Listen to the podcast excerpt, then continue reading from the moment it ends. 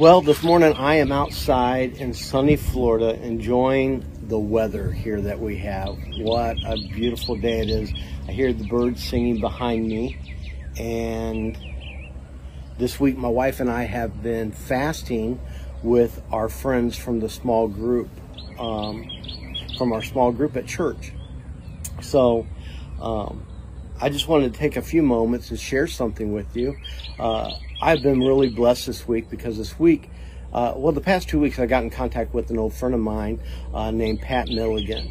Pat Milligan um, was the youth director in Ohio, or Kentucky, I believe it was Kentucky.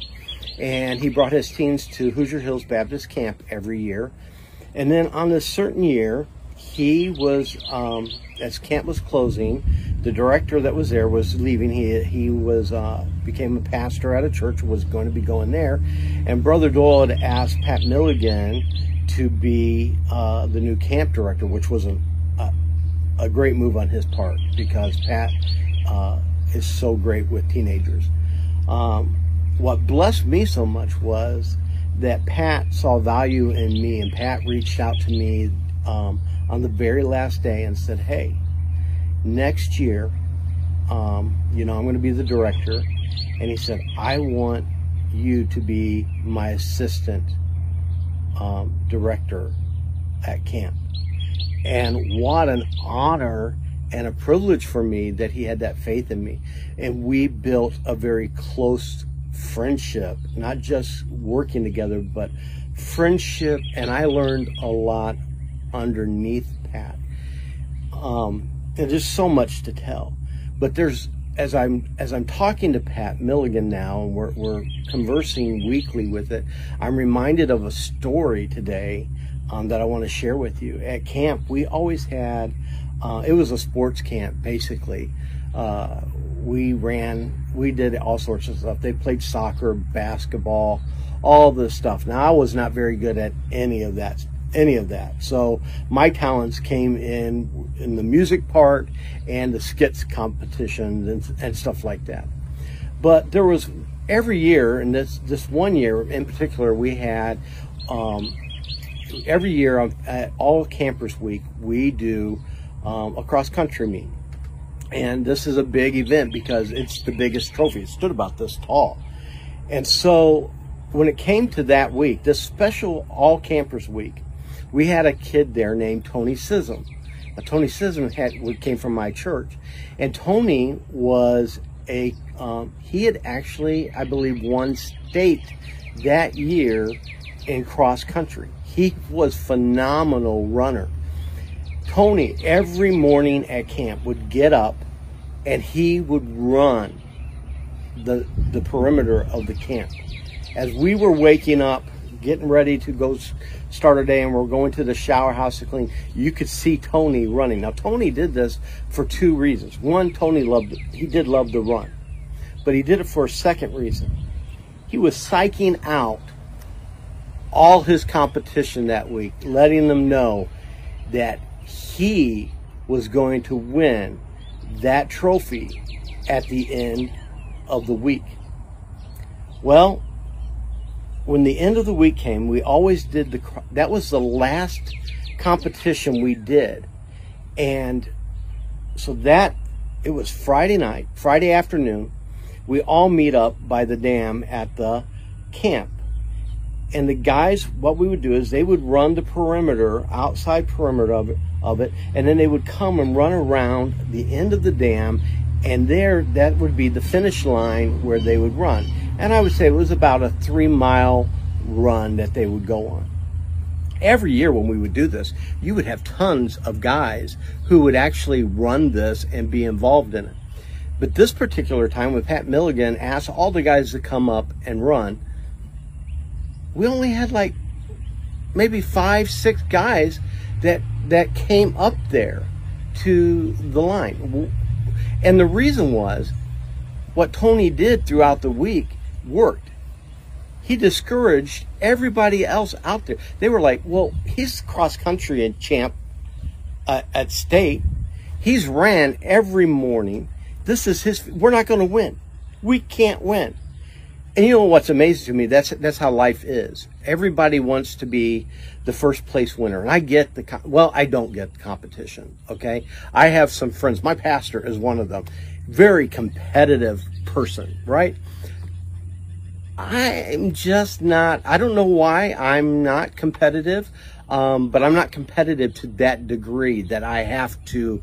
I I've got to get first place and everything. Now, I want to be the best at what I do. And I guess I, you see this more in sports than you do other stuff because in the other things in my life, I work for excellence in it. But I also know I'm not an athlete, right? So I think it's the mind of an athlete that we're seeing here as well. But since there was only five guys who came up, and one of them was Tony Sissom, Pat Milligan walked over to the line where all these guys, and you got to understand, this week there had to be at least a hundred um, teenage boy campers there, right? Pat Milligan walked up to him and said, "Hey, why are you guys not running?" And they were like, you could just see they were defeated. And and Pat gave this little inspirational speech and said, "Listen, guys, will one of you take to the challenge here and challenge Tony. Don't don't be already defeated. He said, "Who can I count on to stand up and run?" And in the crowd of this of these boys, so about 95 boys now, because five of them are up here, right? One boy stands up, and his name was James. Now, let me tell you a little bit about James.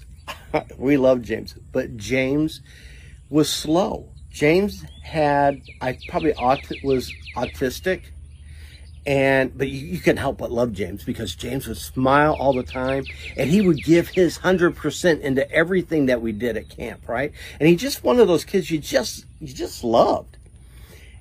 James is the one who stood up and said, "I'll do it," and James walked to the starting line now, Pat looks at the rest of these guys and he is like, shame on you guys. Look at this. James, James is willing to take the challenge.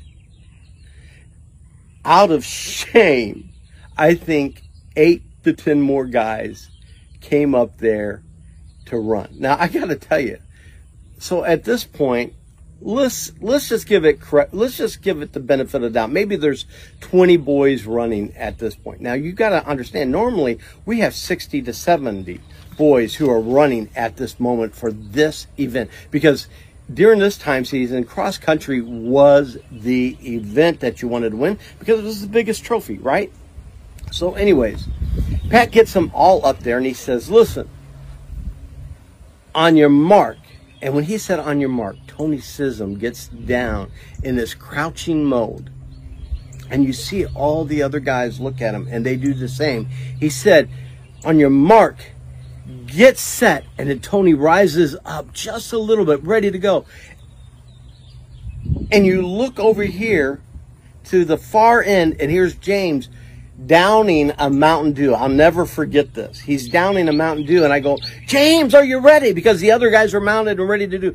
James looks over and he sees him. He throws his um, drink to the side and he goes, you know, trying to imitate the pose. Now, here's the thing James did not have the ability to do what they were doing, but James was willing to mimic it and try it, right? And Pat said, on your mark, get set, go. And they all took off running, right? And you even saw there was one or two that were in front of Tony going. But as you look at the starting line, here's James putting the lid back on his Mountain Dew. And I'm like, run, James, run. And James like, okay. And James starts going at the slowest pace you could ever imagine anyone running, right? Well, get to the runners that are running. As they're running this race, we get to the first turn in it. And this is over by the baseball diamonds for you that remember camp. Something happened that no one could take account for. And what took place was Tony Sissom, the main character in this competition, the main person's name that I've used the most in this story, steps into a pothole and twists his ankle. And in a moment, in an instant, his ankle is sprained. Tony is out of the race. Now you look over here at the the rest of these guys that were that didn't compete in this.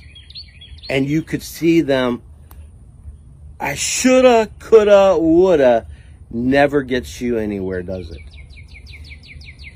They couldn't win the race because they didn't get in the race because of this person, Tony. What they didn't know was what God knew that Tony would step in a pothole and would be out of the race. A lot of times in our life, that's what happens. We don't even get engaged in life because we're we're we're so competitive, or we have to be first place, or it's not worth doing. Someone else is better than me. This and that, because we already got it. We're already defeated before we even get to that point, right? Well, that mindset is what held me back for several years in my life. You know, my identity was often misplaced by other people, and I let other people, other situations, the enemy create my identity instead of allowing Jesus Christ to make my identity and be it. I read in I, I was doing devotions today. I read First Corinthians in 16. It says, Be watchful, stand firm in faith, act like men, be strong. Let all that you do be done in love. I want to go back into this. Be watchful, stand firm in the faith, act like men. Well, I have started a website called Intentional Guy. We're actually a ministry right now, Intentional Guy. And this verse here is really hitting me because we have a lot of people who, a lot of men in our world that do not act like men of men, especially men of faith. We're not strong at all. We are already defeated. The enemy has our ears and we are defeated. And we don't know what's around the corner. That cross country meet, you know who won that cross country meet? A freshman whose name I don't even know, but one of the youngest, skinniest, smallest kid there won the cross country t- tournament that day and took home the biggest trophy that we ever had. The truth is, sitting in that crowd of about 80 boys that were left on the sideline was probably more guys with more ability and capability of beating that freshman guy and taking home that trophy. But what they failed to do was just even get involved in the race because their faith was not strong enough to be involved in it. And sometimes our desire to want to take home the first place ribbon is so big that if we can't get first, we're we're just going to take ourselves out. Well, guess what? Not everybody can be first place. There's a second place ribbon and a third place ribbon, right? And those are worth having too because they'll show accomplishments that that took place. And all those boys that day, those 20 boys that ran that race, they showed something that day. They showed that they had more faith and more strength and more character than the 80 guys that were sitting on the sideline. But the story doesn't stop there. We got up, we got everybody together, and we're like, it's time now to go to the tabernacle where we're going to present this trophy to the winner. I mean, this is the part where everybody's excited about, right? So all the counselor lines that get their kids all together. You count them to make sure you got all the kids. And all of a sudden one person go, Hey, we're missing one. And it dawned on all of us at this moment. Now you got to understand this race has been over for probably about 20 minutes or more. And we forgot. Where's James? We did not notice that James has not come back yet. And at that moment, I remember me and Pat were like, ooh, we need to send a search party to go find James, right? When out in the crowd, you hear this one kid say, there he is. And it was James. Let me tell you something. James was still running the same pace. He was, but you, you could see on his face, this kid was dead. He's running three miles. First off, he has probably never walked three miles, let alone run three miles in his life. And let me tell you, at this point, he was at a slow drag. And man, when you looked at him, oh God, you could tell he was discouraged. He was like, huh, huh. But you know what? What another lesson we learned. James didn't quit. And so, as James is coming around the dam to finish up, he's very, barely dragging, but he's still going. This empowered the 250 teenagers that we had at camp that week. We didn't do this. We didn't say, we didn't organize this, tell them to do it. The next thing me and Pat Milligan watch and observe are these teenagers who make a tunnel around the dam and all of a sudden you hear them start chanting, James, James, James. It was crazy. The crowd was going nuts. All of a sudden, James hears his name being called. And he's probably never in his life had 250 people cheer his name like that, right? All of a sudden, you see a smile come on James's face his head stick up a little bit, his chest come out, and James starts moving a little faster. And as he gets to these 250 kids who have made a tunnel for him, they all start giving him high fives, yelling his name. And James is giving him high fives and all this stuff going. And I'm telling you what, I will never forget the smile that was on this teenager, teen, young teenage boy with autistic autism's face. You know what else I won't forget? Are the teenagers, even the ones who did not run in the race, who were smiling and could not wait to high five this young autistic boy. And you know why the reason is they wanted to do this? Because he had something that they didn't have. He had faith, he had courage, he had strength and he proved himself a man that day. The teenage boys from his cabin picked James up on their shoulder. And James got a victory walk all the way to the tabernacle. James got lost got last place, but yet he was the one who was got the biggest trophy that day, really. Got the acceptance of all of his peers. To this day, none of us remember the name of the boy who got first place.